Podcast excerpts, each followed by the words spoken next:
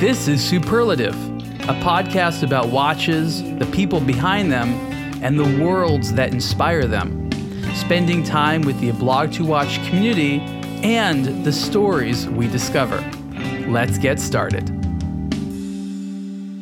Hey everyone, this is Ariel Adams with the Superlative Podcast. Today I have two guests, and we're going to be talking about the Alliance of British Watch and Clock Makers. My guests are the co founder, Mr. Mike France, and the chairman, the great Roger Smith. Roger and Mike, welcome to the show. Thank you, Ariel. Great.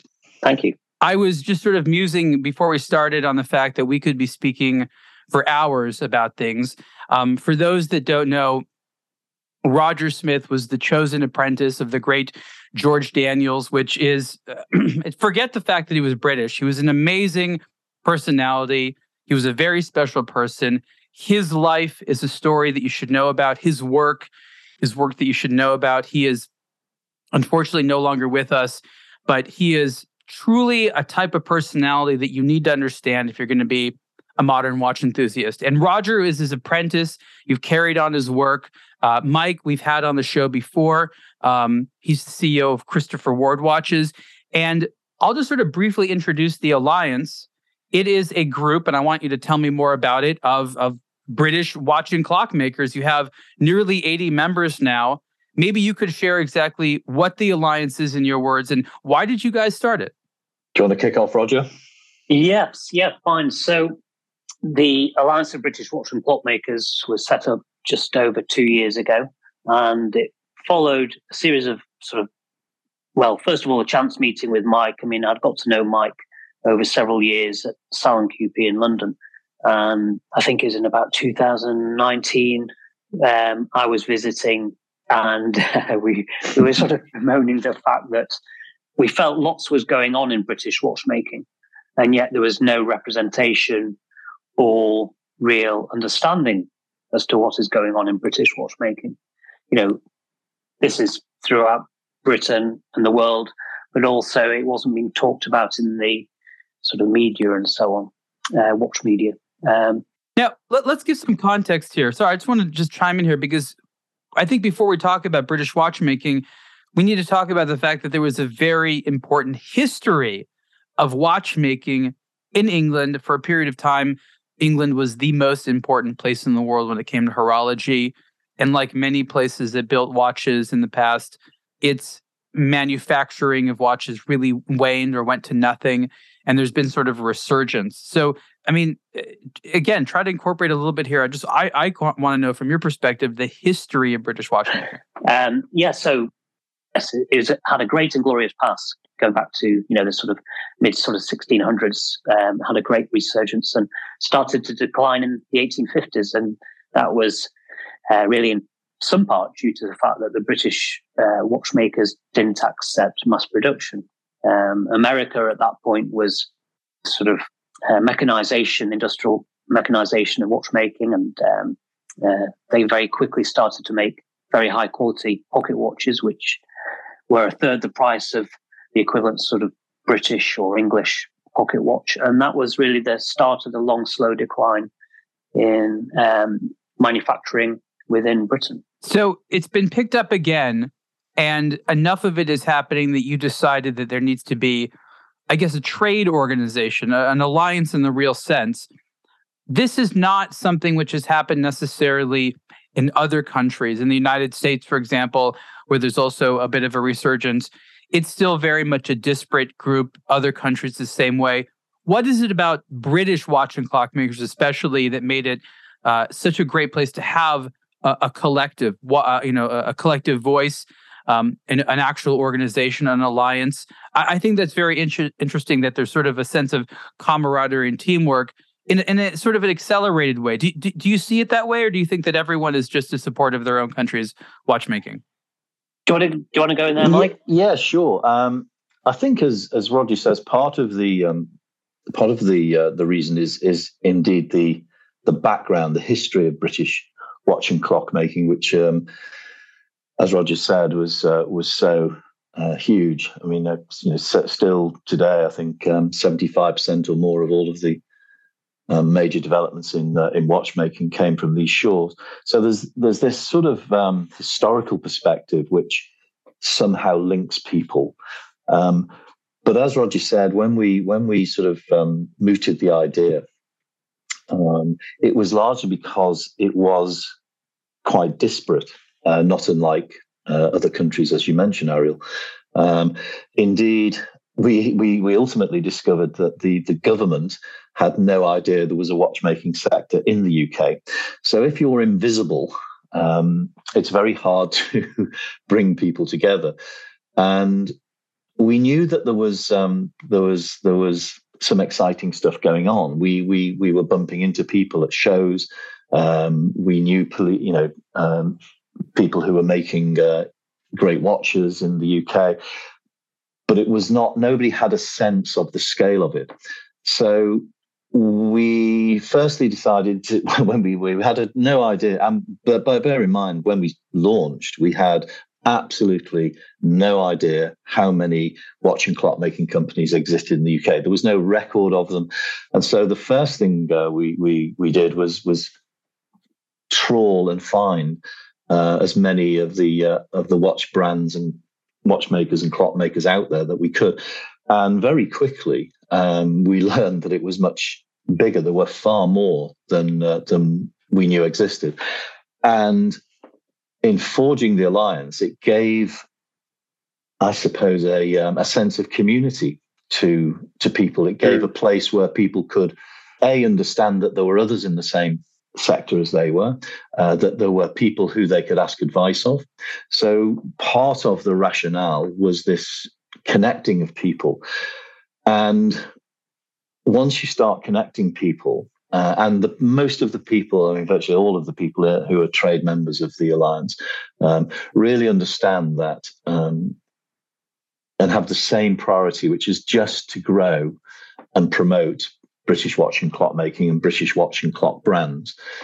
And because they um, have that same shared um, vision, there's a real interest in sharing information and and helping each other. And so what we discovered was was this sort of real I suppose, uh, surprising camaraderie, surprising interest in in other people, because it's still a very small sector. I mean, we, you know, yes, there were there were we, we've ultimately now got seventy eight um, brands involved in the uh, in the alliance, but it's still generating at retail, you know, not much more than 150 uh, million pound of turnover. Um, so it's still a small um, sector, but actually it's probably one of the fastest growing sectors in watchmaking anywhere in the world, if not the greatest. Um, and this sort of collective desire to grow it has led to lots of cross pollination, lots of sharing of information, all with the same purpose in mind, which is to grow and promote British watch and clock making in the UK. And that's, I think, what's happening. And if you shine, you know, if the sun shines on things, it tends to grow. And in a way, what we did was was, you know, allow the sun to shine a little bit more on the um, on the industry that was already here. Right. That's interesting that you had to actually go out and search for members at the beginning because you didn't actually know how many potential members there would be. And I'm wondering, did you learn anything about what British watchmaking is today? Was there a common thread uh, that that was shared throughout these companies? Something related to the personality or how they make something? I mean, I have so much to say about why such an organization makes sense. But did you learn a little bit about what British watchmaking, clockmaking means today? I think it was a real eye opener, really. But then again, not really surprising that um, the industry today in, in Britain is reliant upon imports. You know, it's um, there are some very large companies involved. You know, obviously people like Christopher Ward and so on, uh, large players in the industry. Um, but predominantly for a nation that's lost its watchmaking industry. In order to regrow, we have to be reliant upon other watchmaking industries. And it's trying to get that message across. You know, there is this sort of great idea that uh, because we were once a great watchmaking nation, we need to go down that route immediately, and we need to be all need to be hand making watches from day one. And um, there's certainly the desire to do that, and there is a huge desire out there to bring back uh, manufacturing to Britain. But um, I think the sort of thing that we realised, Mike, was that um, um, it takes time. You know, once mm. you've lost those skills, it does take time to bring it back. And sort of our role uh, with the alliance is trying to encourage that, trying to encourage that conversation, um, trying to have that conversation with the people who are entering into the in- industry, but also the educators, uh, making sure that people have a realistic view as to what is going on today in British watchmaking. Do you think that's fair, Mike? Yeah, yeah, I completely agree, Roger. And the, um, I mean, there, the, we discovered there was no, virtually no infrastructure. Um, this was not a surprise to us. We kind of knew it, I think, but it, there, there is virtually no infrastructure uh, that can support a volume uh, industry in the UK at the moment. And it is a long term project to help build that. And our view is that the best way to encourage that is actually to uh, grow British brands um, so that they become bigger and bigger. And then collectively, uh, there will be enough um, enough demand that investment in a, in elements of infrastructure in the UK will make a lot of sense. But we are mm. talking about a you know a long term project here. This is uh, you know it's not something that's going to uh, happen probably probably in my lifetime uh, to to to the extent that uh, we would love it to happen.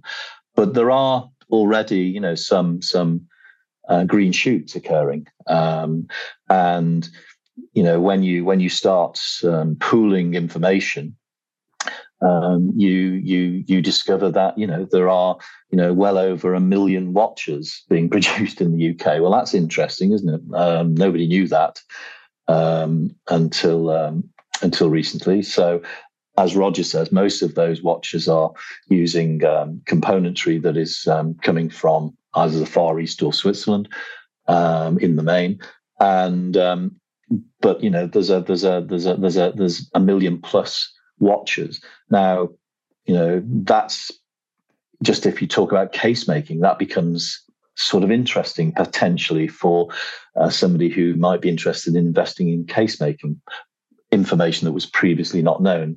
So I think I think it's uh, it's a long term project. The other thing that surprised us, I think, was the uh, the amount of um, young people who were uh, setting up brands as well. Mm. You know, it's a very vibrant sector. Um, you know, there's a lot of really brilliant design being brought to bear. There mm-hmm. are there are there are you know it's it's not uh, it's not uh, it's not traditionalist in in lots of ways. These are these are young men and women who are um, you know pretty determined to um, to to grow uh, brands uh, in this country and. Mm. You know that that was a shock in some ways um, because you it, we knew it wasn't moribund, and we knew there were one or two young people about. But actually, it's it's incredible, Roger, isn't it? How many? Yeah, exactly. And um, yeah, I mean, the interesting point you make there, Mike, was the fact that, uh, well, for me certainly, I think the vast majority of people have come from outside of the what we would call traditional mm. watchmaking world. Yeah. You know, they are just people, designers. I mean, Mr. Jones is a very good example, isn't he? Mm, um, absolutely. That's a yeah guy who's now got a very successful uh, business based in London, um, again, based on imports, but they're also doing a lot of handwork within London. You know, they are printing their own dials, they're working with artists to create some very interesting and different and fun sort of dials for their watches. So um, it's a real mix of things and a very young, vibrant uh, company. And again, something that hasn't been it's not grown out of the industry. This is a guy coming to it from completely outside of the watchmaking sort of world that I certainly knew many years ago. Mm. Yeah, we've had we've had Mr. Jones, uh, yes. Crispin, uh, on the show. Told his story here. Of course, mm. I'm I'm a big fan as well. Both of you mentioned uh, in industrialization a couple of times, and I want to sort of unpack this for people so they understand some of the context. I think what you're saying is that there's an interest by the alliance and you two personally to have more of the pieces of the British watches made mm-hmm. in England. And you're saying that you're a long ways off from being able to make all of the things that go into a watch in England, but you want to move in that direction because you feel that that's the way to make it a real industry with longevity, not just a bunch of entrepreneurs ordering parts elsewhere and assembling it, even though there's a lot of British in- ingenuity, there's there's not a lot of permanence which is created in the country. But once you have the ability to both design and make, and then of course sell and market watches, you really have the industry um, in your country. You have more control. You can build things the way you want. You can control costs in a different way. There's a lot of advantages to being able to build as much as possible, if not everything, um, on your soil. And we've seen a little bit in the world of high technology and semiconductors where certain countries need it and certain countries build it, and how just emotions in one area can affect entire businesses. If somebody doesn't want to sell England one particular part that you need to make watches, you you yeah. could be out of luck and boom somebody else's decision could really affect your industry so there's there's a lot at stake in being able to industrialize um, and again please unpack that a little bit more yeah i mean it's um, yeah i mean you've kind of hit it the nail on the head there really i mean if you look at our workshop here on the isle of man you know we we're very unusual in the fact that we can make pretty much everything with exception to the jewels mainsprings and balances and crystals and straps for our watches. Everything else we do make in, in-house. And that is very rare and um, also very challenging. Um, I mean, it's taken us sort of 20 odd years of bashing our heads against a wall to learn those skills. Now, it would be a very different thing to then come into our workshop and scale that up into a mass production type system. Again, you'd suddenly be almost starting from scratch again. You know, to do what we do in a mass production type environment has inordinate number of challenges. One of the biggest challenges is a lack of knowledge to do that within Britain. I mean, there is no knowledge to, mm-hmm. there is no uh, wherewithal or knowledge to mass produce watches. I mean, it's gone. Um, we can buy all the same machines that you can find in Switzerland or the Far East. We can buy all the equipment. But what we are lacking is knowledge, and to replace that, that is the really difficult, difficult uh, challenge. Um, so it's a matter of just picking off, as Mike said, you know, talking about cases, picking off the sort of possibly the easy, um, easy tasks and focusing on those, and that's sort of what we're hoping to sort of encourage um, and be a long, slow process. But you know, if you if you just look at, well, let's say the well, making wheels, you know, a wheel and pinion assembly, um, takes takes an incredible amount of intellectual property. You know, information that companies in, let's say, Switzerland or wherever hold on to very, very tightly. Um, there are so many numerous processes involved in just assembling what are apparently two very simple components. But there's a massive amount of um, knowledge in getting to that point, and that's what we're lacking, and that's what we hope eventually we can start to bring back. But the only way really to do it, I think, Mike, isn't it, is to bring talented people over from other watchmaking nations and hope that they can share the knowledge. But even then, it's it's a big, big process, isn't it? It, it is, um, but you know there are um, there are signs of um, of things happening. I mean, I'm I'm yeah. as you know, Roger, I'm aware of um, a business that is um, trying very hard to um, set up a case making operation. Yes, you know they've invested in in the right sort of CNC machines. We've been helping them in terms of um, our technical expertise. Um, they may or may not make it, but they uh, were encouraged to do it only because the alliance existed. So they mm. they they read about the alliance, uh, were s- astonished by the scale of the the people involved in uh, in watchmaking in the UK. Uh, were engineers and um, and determined that um, they would uh, they would do what they could to um, to get involved, and and so you know that's uh, it's a small staff, but if they if they if they can uh, deliver what they hope to deliver, they would be producing in a relatively short space of time, you know, uh, high quality cases that are um, competitive, certainly with um, very competitive with any case out of Switzerland, and pretty competitive with any case out of the Far East. So yes, they can start supplying the UK, but they could also start supplying um, the rest of watchmaking as well. So I think it's um, it's not impossible. We just have to, and as Roger says, part of it is a lot of it is to do with education um, and encouraging the brightest and the best into the industry. So the, the way it, the way it will grow is through people. Mm. Uh, and you know the best people, and at the you know until relatively recently, um, you know, to have a career in any part of watchmaking in the U- in the UK was not something that you're going to get that was going to get mentioned at university. um, uh, there is only one real degree course in the UK um, at Birmingham City University, which um, Roger and I and the Alliance have uh, strong links with.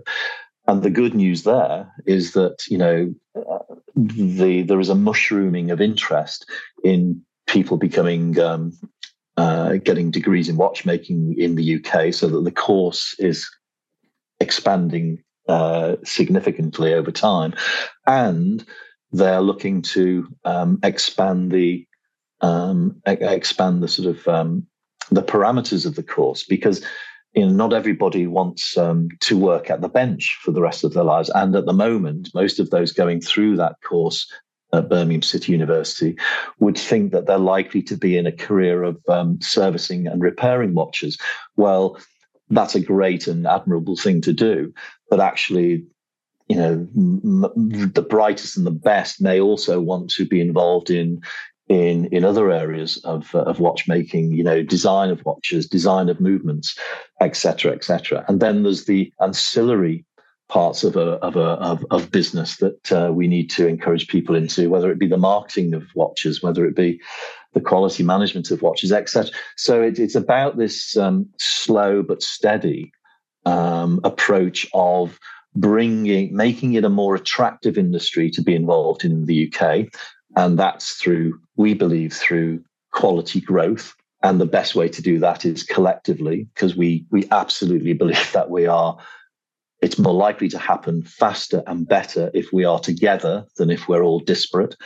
And that was really the the prime motivation for Roger and I in, in setting setting up the alliance. We just fundamentally believe that it is going to be um, uh, an easier route to growth if we can collate and collect um, these companies and these people together, um, and um, and that's what's happened really, and that's that's been the that's been the most heartwarming um, and the most um, the most positive result is the the willingness of people to to get on the bus, and um, if you've got the right people on the bus, you can then who knows where you can drive it to. Undoubtedly so. I think it's important also to like play devil's advocate a little bit here to sort of discuss some of the challenges. There's sort of a little bit of sheep sheepishness around the discussion of we need to, you know, bring this manufacturing capacity back to England because what's involved is opening up new factories, spending huge amounts of money in creating facilities, uh, the the talent to be there, the knowledge and the through trial and error, long periods of trial and error and experimentation of just how to build things, and then having to do it at a price which makes it competitive with the rest of the world. There's a yeah. lot of economics here. So here's here's the question. Here's where the mm-hmm. advocacy comes in. What else can these factories do, right? If you're an entrepreneur, you're worried. You're like, okay, I get what I have to do to be able to make let's say you know these these pinions okay that that roger's talking about these small little parts that require a lot of sophistication to make. They're they're relatively humble. No one wants to pay a lot for them but it's really hard to make them.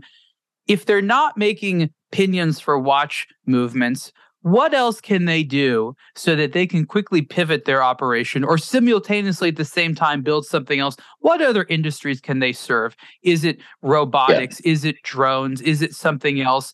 There's got to be some business case for why having this precision micro manufacturing in England makes sense outside of just watches, right? I completely agree. And um, indeed, you could advocate one course of um, of the of the sector becoming much more like the um, the F1 sector in the UK, which um, is very specialist, um, very high quality, very technical, and it may be that um, that's something that um, that we can tap into, and also that the watch industry can um, uh, can itself prevail upon in terms of high high technical advances in watchmaking. Because one of the things that we are pretty good at, as well as entrepreneurship in this country, is invention, is ingenuity. You know, I don't think it's an accident that uh, George Daniels was uh, was British. I don't think it's an accident that Roger Smith is British. I, I won't embarrass him, but um, I mean, uh, um, already, Mike. I know, I know, but but you know, the, the, these are people who you know, you know, the uh, arguably the greatest invention in the last 150, 200 years in watchmaking is the coaxial escapement. Um, well, that came from these shores. And I know that Roger has continued to develop that. Um, and so there is there are other things that um, we can bring to the watchmaking party as a nation. I think, um, apart from just um, just volume, uh, I think it's about um, potentially becoming very very science based, very very technical based, very uh, advanced in our thinking in terms of moving watchmaking forward in those ways. I don't know what you think about that, Roger. Yeah, yeah. I mean, I th- yes, I, I, would agree there, Mike. Um, and you only need to look at our sort of 78 um, brands or companies who are part of the alliance already. They're all coming with a very unique and very different story. And that for me is, you know, the exciting part of, you know, what the alliance is, is sort of achieving so far.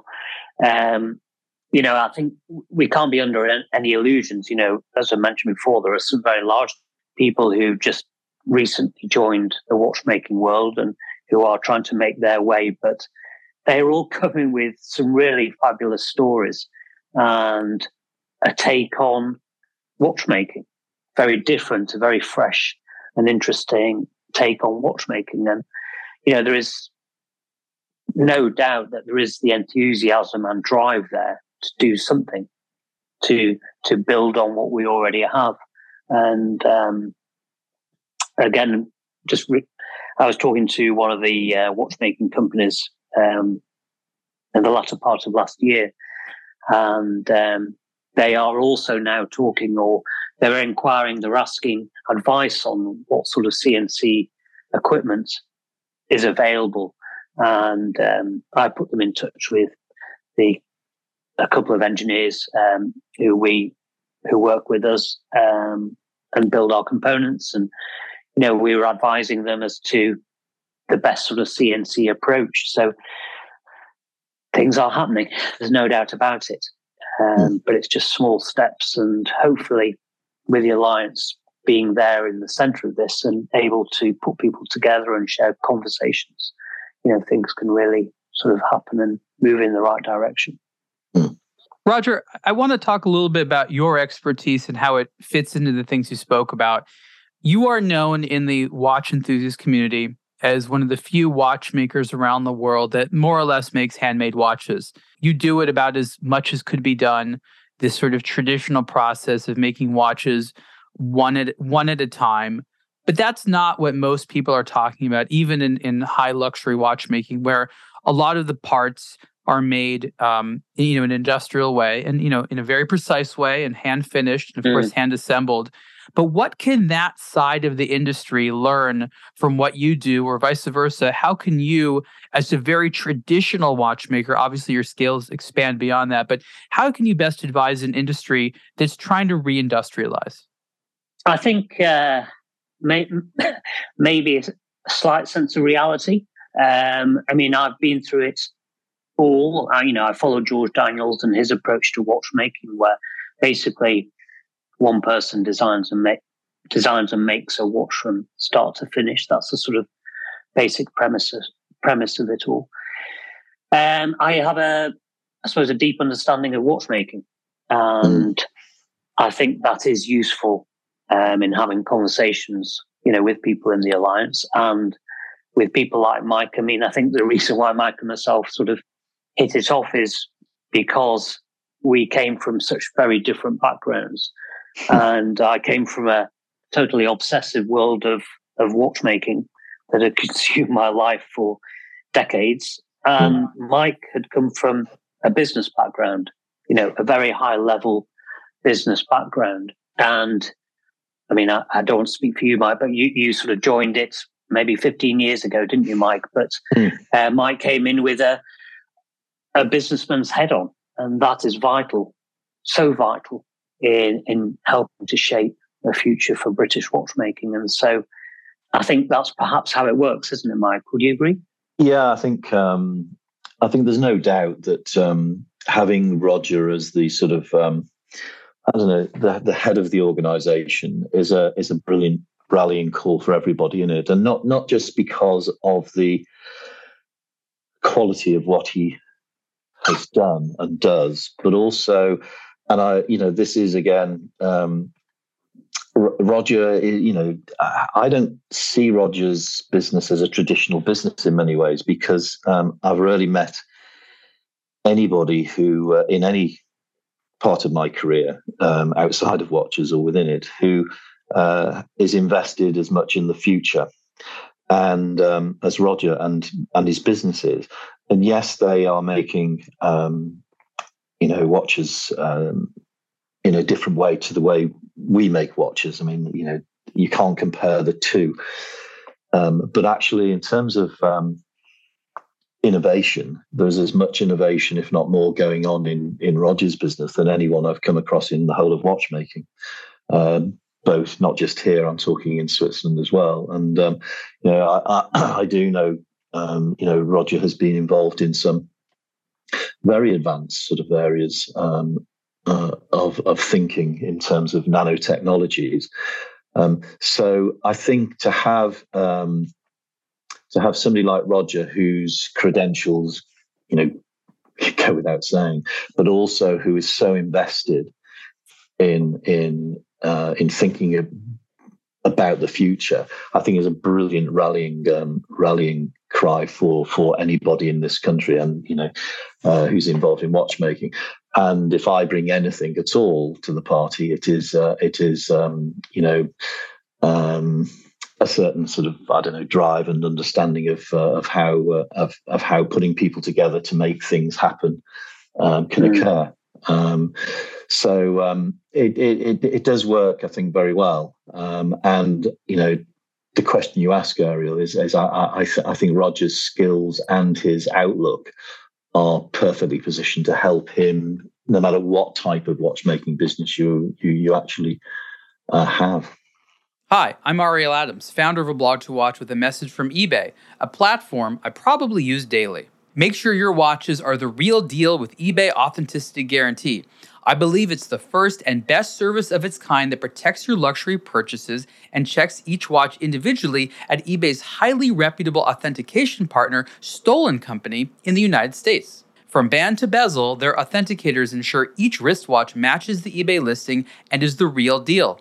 Authenticity guarantee is also very fast. Once authentication is complete, your watch is securely delivered via rapid two day shipping. Surprisingly, eBay's authenticity guarantee service is free for all watches priced $2,000 and up. No one should buy a luxury item without an authenticity guarantee. Do what I do and check eBay before each watch purchase because everyone deserves real. Now, let's go back again to uh, George Daniels. Just want to spend one more moment on him. He was such a character, and again, I'm I'm envious because I didn't get to meet him ever. I've I've known of him secondhand through lots of people who've had direct personal relationships, Roger, others. And I get all these wonderful stories about someone who seems to be a larger than life character. And it sounds like people frequently think to themselves, what would George have done? What would he have said? How would, would he have, have put it? And in this context, what would he have done with the alliance? What steps do you think he would have taken to bring watchmaking a little bit back to England? Would he have even thought it was a good idea? Given what you are trying to do today, what do you imagine Mr. Daniels's perspective on it being? I would, uh, well, yes. I mean, also I worked with him for many years, and I got to know him very well. And I honestly believe he'd be doing what we would be doing today. I mean, the the the, the overwhelming sort of characteristic of George was that he was a realist. You know, he he understood what was going on in the world of watchmaking, and he was to, you know, completely aware of the lack of what was going on in British watchmaking. And um, he was under no illusion that, and he did have ambitions to try and bring back British watchmaking. But, um, and he used to talk about it and so on in the workshop. Um, he's always sort of trying to get involved in education and so on and trying to encourage the sort of established groups within Britain to um, open up their education and so on. Um, and actually, when you looked at the way he built his watches, you know, he uh, quite a bit of the equipment that he had in his workshop was not traditional watchmaking equipment. You know, he he studied how it had been done before, how it had been done on this sort of hand sort of made approach, and um, you know, he decided to sort of sidestep that and sort of buy some what was then modern, you know, hand operated equipment to help him build his watches. So the evidence is there in his workshop that, in his view, the traditional approach was not the way forward. So, um, yeah, I mean, he used to come around to the workshop when we had our first uh, CNC machine. And I remember him just standing in front of the machine and, you know, complete, totally immersed and animated about what was going on and about how it worked. And I think he could see that having a machine like that um, gives you so much freedom, so much ability to um, sort of grow uh, the business and be flexible and to do things outside of, if you like, the normal sort of watch industry. I'm thinking about the comparisons to Switzerland, which has obviously more companies in the watch industry because it's con- been consistently in the watch industry longer. Mm. And they have trade organizations for sure, but there's this sort of sense that there's a lot of competition. It's very, very uh, sometimes heated, the battles between the brands, because it is a very competitive marketplace. And I don't think that that's too far off in England. But at the same time, there is this willingness to to band together in an alliance. There is camaraderie. What are some of the things that this sharing allows? Um, you know, do you help the brands answer questions? You have meetings? You know, explain a little bit about how being an organization helps these companies do things that that it would be more challenging to do if they were purely on their own.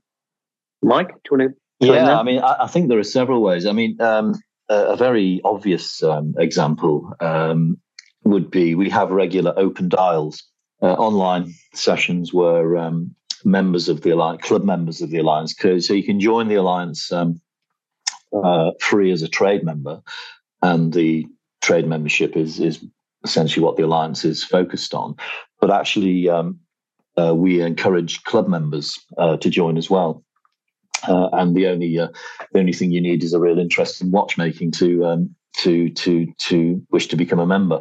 And we've got um, you know members members from all over the world. So regularly we have open dial sessions where um, you know um, members of the alliance, trade members of the alliance, will will open up their their operations and talk about the the their products, their watches, their clocks, uh, their types of manufacturing, the problems that they encounter, the successes they have. So this sort of open sharing on a on a sort of um, regular basis in a quite a formal way um, is one of the avenues.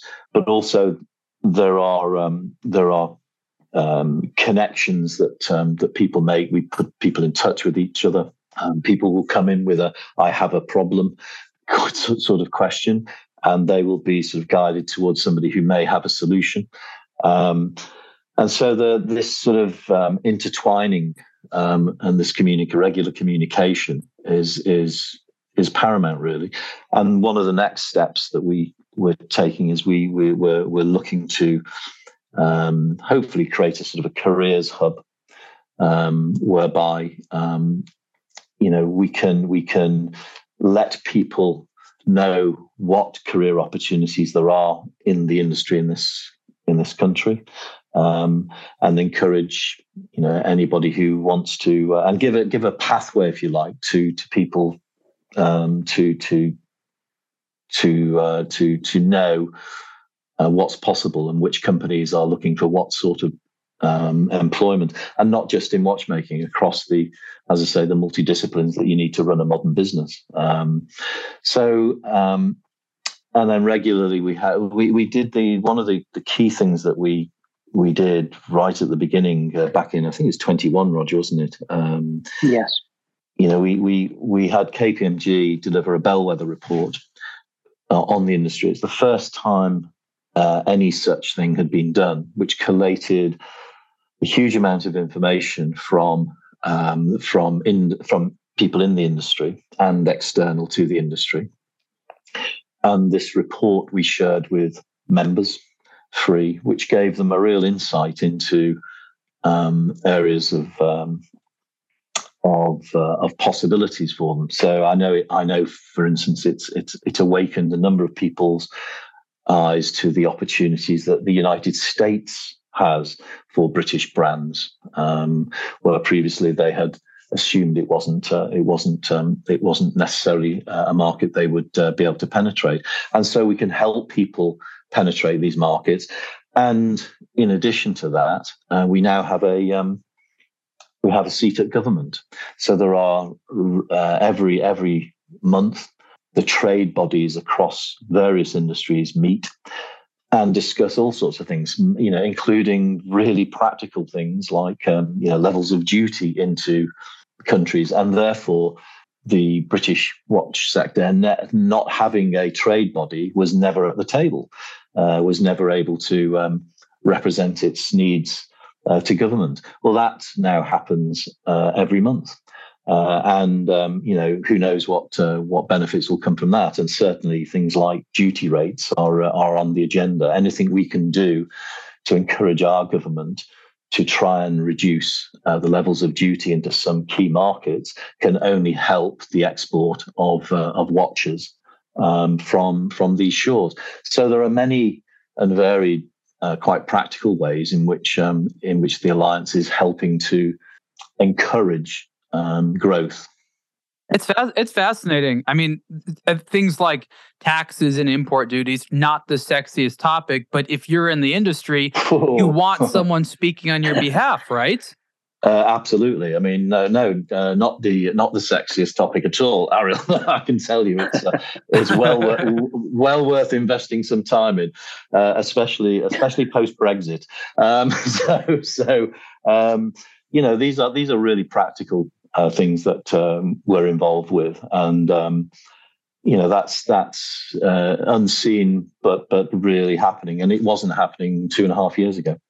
Now, Mike, you've always been really great at storytelling and communication marketing, and I think that part of the Alliance of British Watch and Clockmakers is to make British watchmaking sexy and accessible and put a sort of story around it. And I know it's still new, uh, but if you had to sort of start painting the picture of what you want people to think about when they think about watches that are made in England or made in Britain or however exactly you want to uh, brand it. You know, how does that compare or contrast with maybe Swiss made? And how important is that idea uh, uh, that that even before you know what the specific brand or model is, something about made in Britain or made in England means something in the sort of context of watches? Oh, it's a good question. Um, I think Roger touched on it to to a large extent earlier. Um, I, I, do think that one of the key things to communicate about the the sector here is uh, is the people, and um, there are, as you know better than better than almost anybody, there are some magnificent watch brands across the world. Um, you know, and and some amazing watch brands in um, in Switzerland but they a lot of them are um, trading entirely on heritage um, um, or largely on heritage, and the people involved in those watch brands are largely um, hidden from view. Um, it's what often happens when businesses get very large. One of the ways, one of the differences about a small and fast growing almost like a if you think of the what of watchmaking i know it seems bizarre given the long history but if you think about the watchmaking sector in the uk as almost like a startup not quite you know just just just coming out of the garage as it were um, then what you end up with is you've got some amazing characters in this industry that we've discovered, and uh, you know, uh, so, some have become friends. And I think the story of connecting watchers with the watchmaker, which is possible mm. when you know who the people are behind the watches, and when there's an openness and a transparency that can be encouraged to do just that. I think that's really possible. I think it's happening uh, in the UK more than in most of the most of the certainly more than in say Switzerland, and I think it's just it just plays to our strengths, and I, therefore I think the the more we can um, introduce those individual stories and those brand stories to the world. Um, and believe me, as Roger said earlier, there's some absolutely amazing stories going on. Um, um, then, then I think they become um, not just stories of watchers, but human interest stories as well. And I think the merging of those two is is is a unique opportunity that um, we've started to begin to understand and uh, and present. Would that be fair, Roger? Yes, yes, I think so, Mark. There's a very interesting variety of brands that make up the alliance. There are companies at the top end, like Roger Smith and other luxury firms, but a lot of the companies are very mainstream by design, affordably priced, um, fashionable, hip. And I think that if you sort of thought to yourself of like the alliance of British watch and clock makers, you might think of a lot of conservatism, but there's a lot of, you said, youthfulness, experimentation, things like that. I'd love to hear a little bit more from your perspective about the sort of variety of brands and price points and philosophies, because I think that what watchmaking is today, the definition, at least as you think of it, is much more expansive than even most collectors think of. Talk about that. Yes, I mean, um, well, it, I, suppose one of the probably the very well known one of the well known brands that is in, within the alliance is um, Accurist and um, Limit, isn't it, Mike? They, yeah, they've been yeah. around for many many years. Um, I remember them as a child. They were the watch to have, and um, they're one of the largest manufacturers. But price wise, I think sort of 70, 80, 100 pounds upwards. You know, they are real entry sort of level and a mass production type watch. Mm. Um, so there are people like that involved. There's obviously people like Mike who have a very interesting story with Christopher Ward and you know approaches we all know about. Um, but then, yes, just speaking to some of these uh, these young companies, you know, the Mr. Jones watches and um, so on, and their approach, they have such fascinating stories that we've already touched upon. Yeah. And um, what do you think to to that, Mike? Can you add anything? yeah, no, I mean, I, I uh, absolutely agree. Um, you know, I'm thinking of people like Richard Benc at Studio Underdog. Yes. Um, you know, where, you know, and it's true of, I think, in, independent watch brands have, have had a, uh, an increasing influence on watch design over the past um, number of years. And, uh, you know, a small uh, company like Richards has had a huge influence on a number of uh, companies. You know, with just the use of color, for instance. You know, mm. the, the, very the very sort of adventurous use of color. You know, Farer um, are doing some amazing things with uh, with color as well. So I mm. think you know there are there are. Um, and then, although they they're not not a member yet of uh, at the moment of the alliance, anOrdain, I think, are doing some uh, wonderful uh, wonderful things with dial um, dials particularly. So you know, there's a lot of very interesting stuff going on um, at very different price points. And I think um, also it's worth mentioning Fears, um, oh, which is absolutely. run by um, Nicholas uh, Bowman Scargill. And I think maybe seven or eight years ago, he had ideas to resurrect his long lost family business, uh, Fears uh, Watchmakers, which was a Bristol based company. And they were making sort of um, there is a big export company, wasn't it, Mike? And they used to mm, export. was, yeah. You know, um, around the world, their their sort of mechanical watches, and Nicholas had this idea to resurrect the built business, and now he's the fourth managing director, family member, yeah, um, managing director of the company, and doing some incredible things. Uh, with he's built a complete range of watches. Yeah, huge success, really. I mean, it's quite remarkable and most recently, a, um, a uh, and this is a, a sign of um, sign of the the health of uh, of the sector here, I think, and the the the ability for, for people to collaborate. I mean, uh, Nicholas and uh, we have um, have designed a uh, a watch together, um, uh, which is the Alliance 01, uh, which is about to be made available to um, club members of the members of the alliance. It's a limited edition of only fifty pieces, and um, you know, it's it's not the the first time two watch brands have come together um, to do something. There's one possibly more famous uh, collaboration in recent times that we're all aware of, but uh, it's not that common. Um, collaborations, yes, but not uh, two watch brands. And um, so to be able to have uh, Fears and Ward come together to produce uh, a watch where all the, all the proceeds um, are going uh, to to the alliance is, I think I think it says something about the.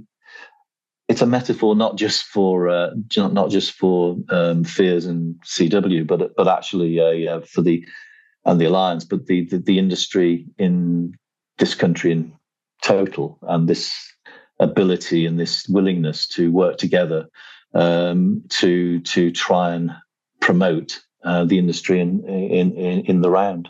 There's a lot of poetry in the collaborations, isn't there? Even just beyond the design, what it says, two companies mixing their DNA, you know, it's it's it's almost reproductive and sexual in nature, right? Like it's interesting to see the outcome. No, like we're fascinated by it. Yeah, and, I've not I've not heard it called that before, Ariel, but yeah, I'll take I will take that. I'll I'll use that. I'll use that. Yeah. People always want to know what is their baby going to look like, and that's sort of what this is. uh, you, you've you you've seen it. What do you think? no, it's a it's a beautiful watch. You know, it has the Christopher Ward movement, and it has yeah. sort of a Fears aesthetic to it. Look, I am endlessly interested in this sort of cross pollination, where this this company worked with that company interesting, Ariel. The um, it de- I'm really pleased that you you you see the fears aesthetic there. It was designed by our designers, so that was uh, I mean how uh, how big and brave of Nicholas uh, was it really to allow us to uh, design one of his watches? And it could have been a Christopher Ward watch, and I think that's why people appreciate it. Is that you intentionally made a connection where it wasn't necessary purely for the sake of art and expression. Mm, mm, mm. What a lovely way of putting it. that's true. That's that's what it is. Because when you when you wear the watch, you're meant to have an enhanced emotional experience. Mm. It's not that this product wouldn't have existed, save for the the, the collaboration, because that's not what it's about.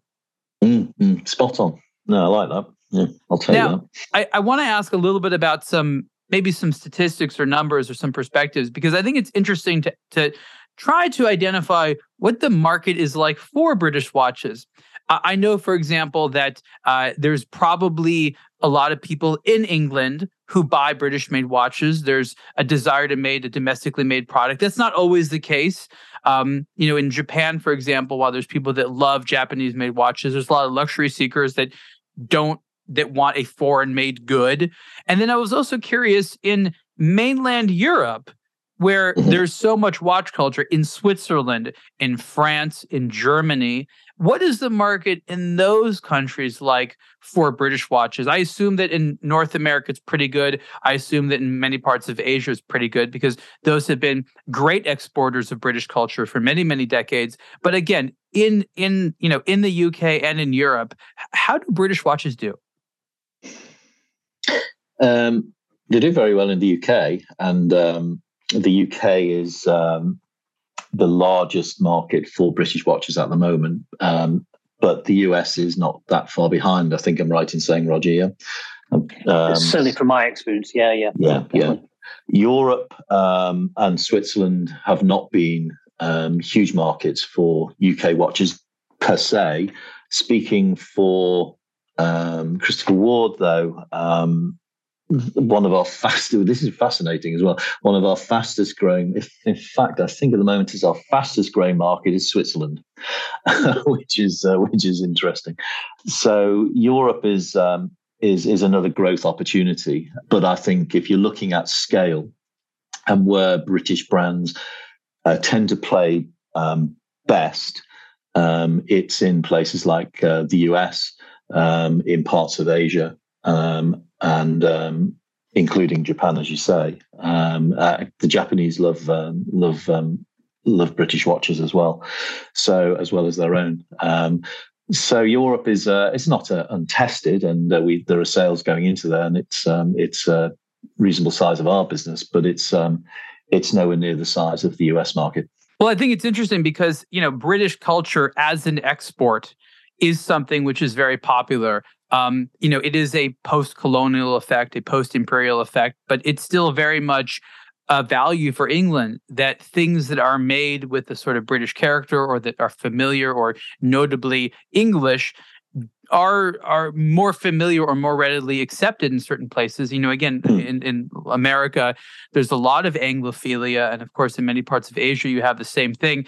And mm. It's very fortunate, uh, I think, for the companies because I think that your companies in the alliance, once they want to go to those markets, can have a better entrance because maybe you'll provide channels where they're not just introduced as the brand name but they're introduced as hey there's another you know british watch brand that's kind of new and interesting. Um, and, and i'm just thinking about how to connect the love of british culture with interest in a british made brand again in a way that gives your your your alliance members a competitive advantage over you know those other uh, companies from other countries yeah, I think I think there's um, there's an umbrella that we can put across um, British, but Brit- Britishness is um, is different things for different people and for different brands.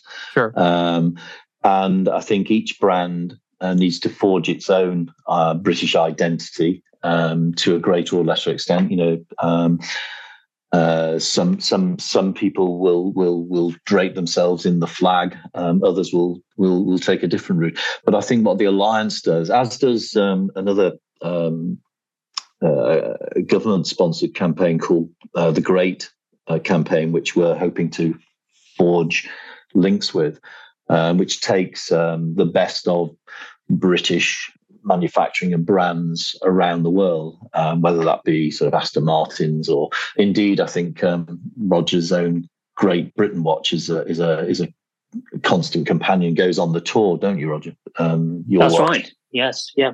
Yep. So this is a watch that um, former Prime Minister David Cameron, I believe, commissioned him or his office commissioned from you, Roger. Again, that's such a great story. It's one of many, but explain a little bit about that that project. Yeah, so that was uh, back in 2013 uh, when, yes, as you say, David Cameron was was in power, and um, yes, we well basically we had several meetings with uh, with the government office, um, Downing Street office, and the great campaign was was that was the initiative of David Cameron.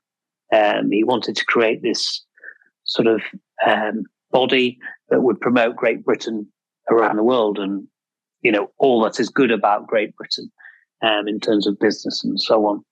And um, out of several sort of conversations, um, they asked if I would make a watch.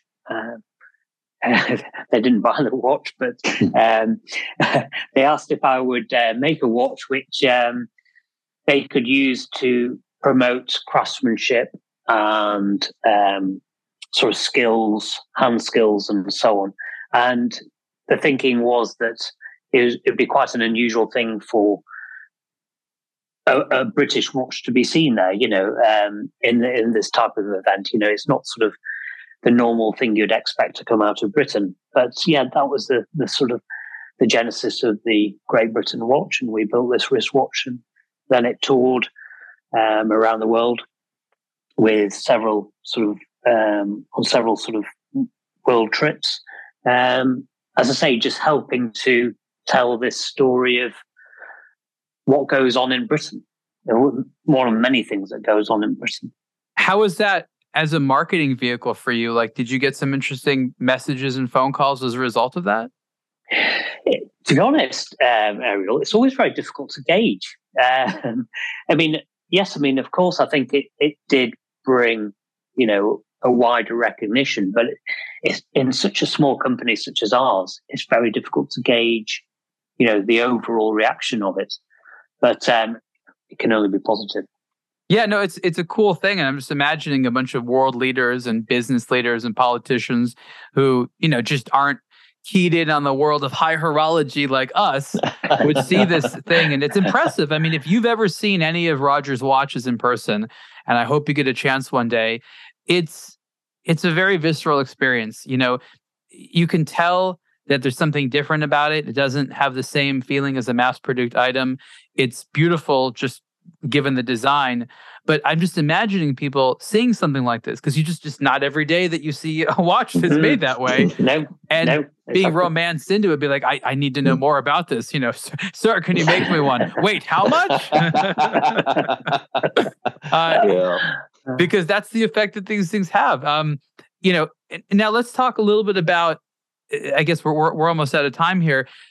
Some of the next steps. You know, this is a relatively novice organization. Both of you have successful and busy businesses that you have to run. How do you continue to grow this organization, give it the energy and the zeal that it needs, but not sacrifice your own important, legitimate uh, business responsibilities?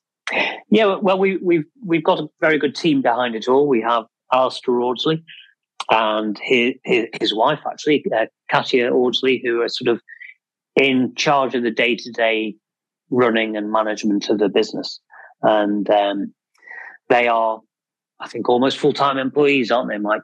And yeah, um, yeah, yeah, they do a great job. Yeah, and you know they're doing a wonderful job in in communicating to our members and getting the message out there on social media, um, Instagram, um, and also YouTube, and um, just making those connections on a daily basis and making sure that you know we're in touch with the right people in in the media, such as yourselves, Errol, and uh, yeah, keeping things going. And you know, Mike and myself, and uh, well, the team, we all get together very regularly to update each other on our various experiences and where we feel we should be going with all of this. And um, it's, it's it's an ongoing process, very busy, but um, we've got a great team, you know, to bring some sort of stability to the daily process of it all.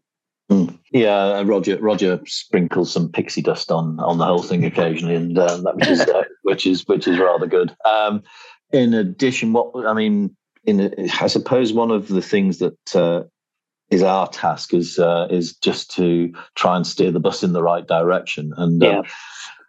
Uh, we have set ourselves a big, hairy, audacious goal, um, uh, which is um, we call Project One Billion.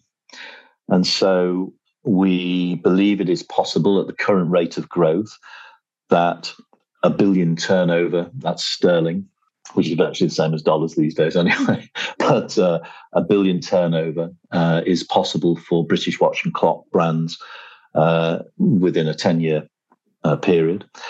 And um, as we said earlier, the, the, the, the overwhelming um, uh, sort of support that we're offering is is growth um, and encouraging encouraging growth. What's interesting, I mean, this this is goes but harks back to an earlier question you asked. Actually, one of the what were the things that you discovered? One of the things that um, we discovered, I think, is um, to some extent how people, some brands, didn't feel that they could achieve as much as they have the potential to.